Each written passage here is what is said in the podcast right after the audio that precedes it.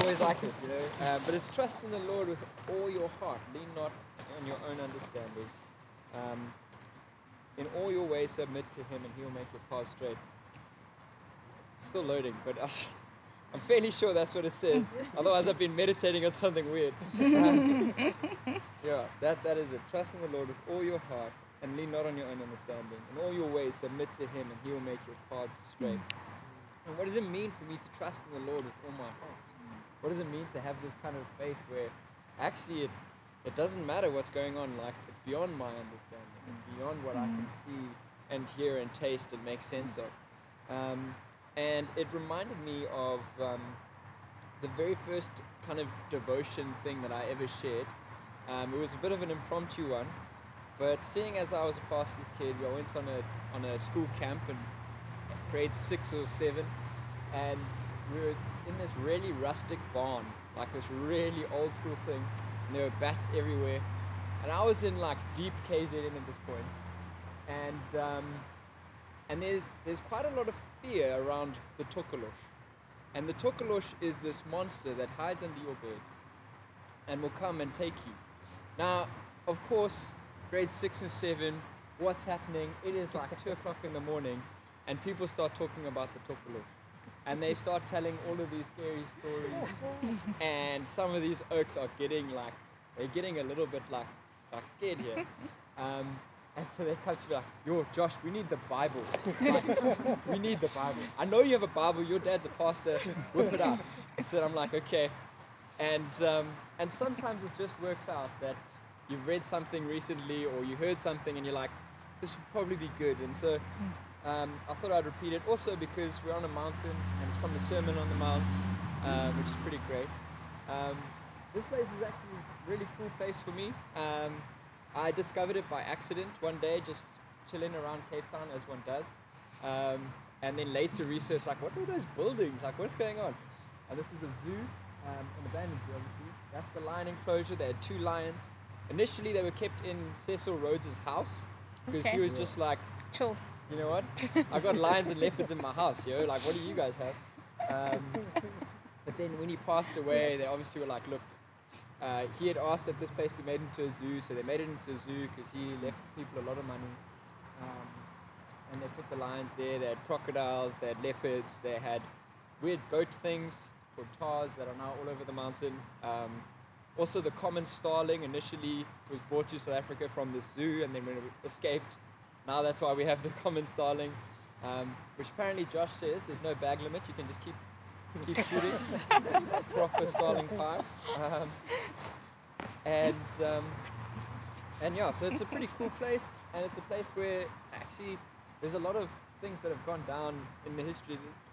The, the person of Cecil John Rhodes is a very dividing person, and and someone who, yeah, it's quite interesting to be in a place where you can see like, man, this is a little bit of the legacy, um, and in some way, looking around and going, you know what, in this world nothing lasts forever, is something that was actually encouraging for me. But anyways, that was a whole tangent of why I like this place and why I brought everyone here. Um, and uh, and so we're on Sermon on the Mount, and here we are talking about the talk tokolosh, bringing it all back. And Matthew 6 verses 25 says, Therefore I tell you, do not worry about your life. Mm. Straight up.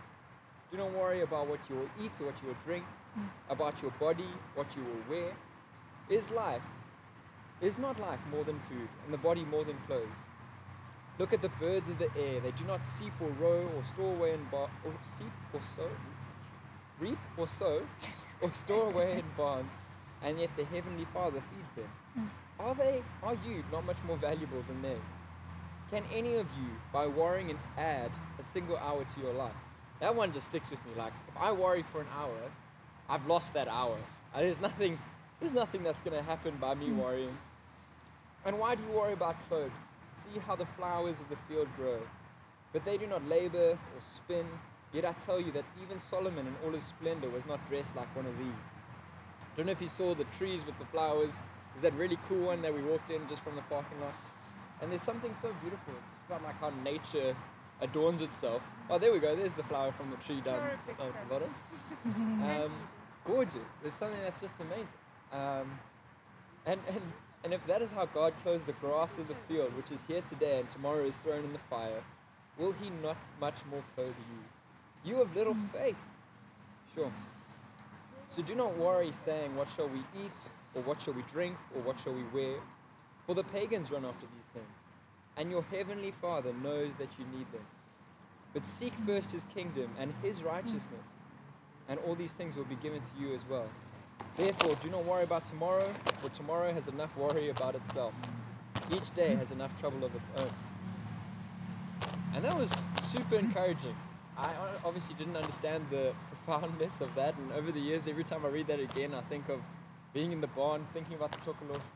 But I'm also incredibly encouraged that actually it's very true. So much about what it says um, sets us free from the worries that life has for us. Um, one of the things when I was a teenager, I never really worried about what I was going to eat or wear or drink because I was like, mom and dad, they got me sorted. Um, and then moving out of the house, it was suddenly a really big concern of what am I going to eat? Once I'd food poisoned myself for the third time, it was a really big concern. Um, but the Lord, He provides, and He provides in an incredible way. Um, one of the other verses that I really was encouraged by is from John 16, and it says that, um, "For I have overcome the world." Let's get let's get that out actually. Sure, guys, this is a struggle today on this one. Um, Jesus is busy chatting, um, and again, there's there's a whole lot of worrying going on, um, and uh, yeah, let's see where he says it.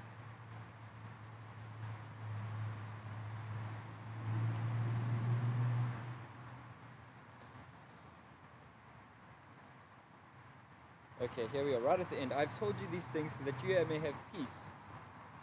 In this world you may have trouble, but take heart, I've overcome the world. Hmm. And there's something so encouraging about that. In this world, He tells us these things so that we can have peace. Hmm. He tells us these things so that we don't have to sit worrying. We don't hmm. have to sit in this fear.